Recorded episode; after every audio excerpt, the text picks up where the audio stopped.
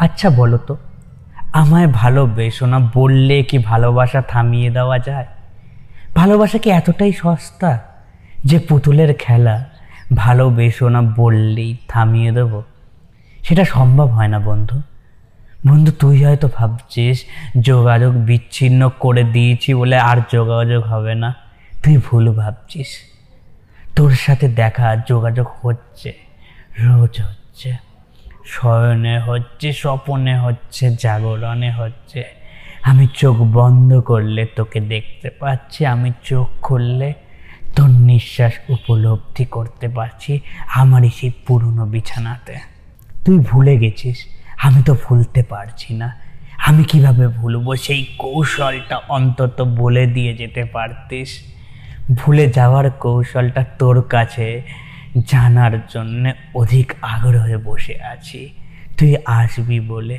আর তুই এলে হয়তো তোর সাথে সব ঝামেলা শেষ করে নতুন করে চলার জন্যে আবার হাতটা বাড়িয়ে দেবো।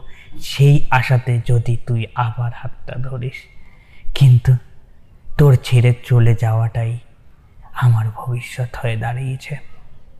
আজ একটা বছর হয়ে গেল। আমার কাছে মনে হচ্ছে এই একটা বছর একটা যুগের থেকেও কম না। তোর সাথে এক যুগ কথা হয় না। বলে দে না, আর কবে তোর সাথে কথা হবে? আমি না হয় সেই দিনটার জন্য অধীর আগ্রহ নিয়ে বসে থাকি। আমার ডায়েরির প্রতিটা পাতাতে তোকে লিখে রাখি।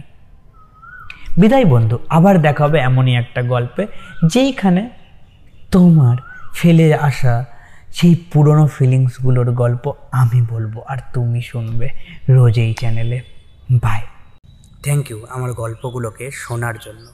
যদি এই রকম গল্প আবার শুনতে চাও, তাহলে ফেসবুক ইনস্টাগ্রাম বা ইউটিউবে গিয়ে সার্চ করতে পারো। At the rate IT Z M E K U triple A L it's me Kunal at the rate it's me Kunal search করলে কুনাল দাসের প্রোফাইলটা পেয়ে যাবে। সেই প্রোফাইলেই না তোমার সব গল্পের ঠিকানা দেওয়া আছে। খুঁজতে আর অসুবিধা হবে না। শোনার জন্য ধন্যবাদ। আবার দেখা হবে। হ্যাঁ আবার দেখা হবে পরের কোনো এক গল্পে। বাই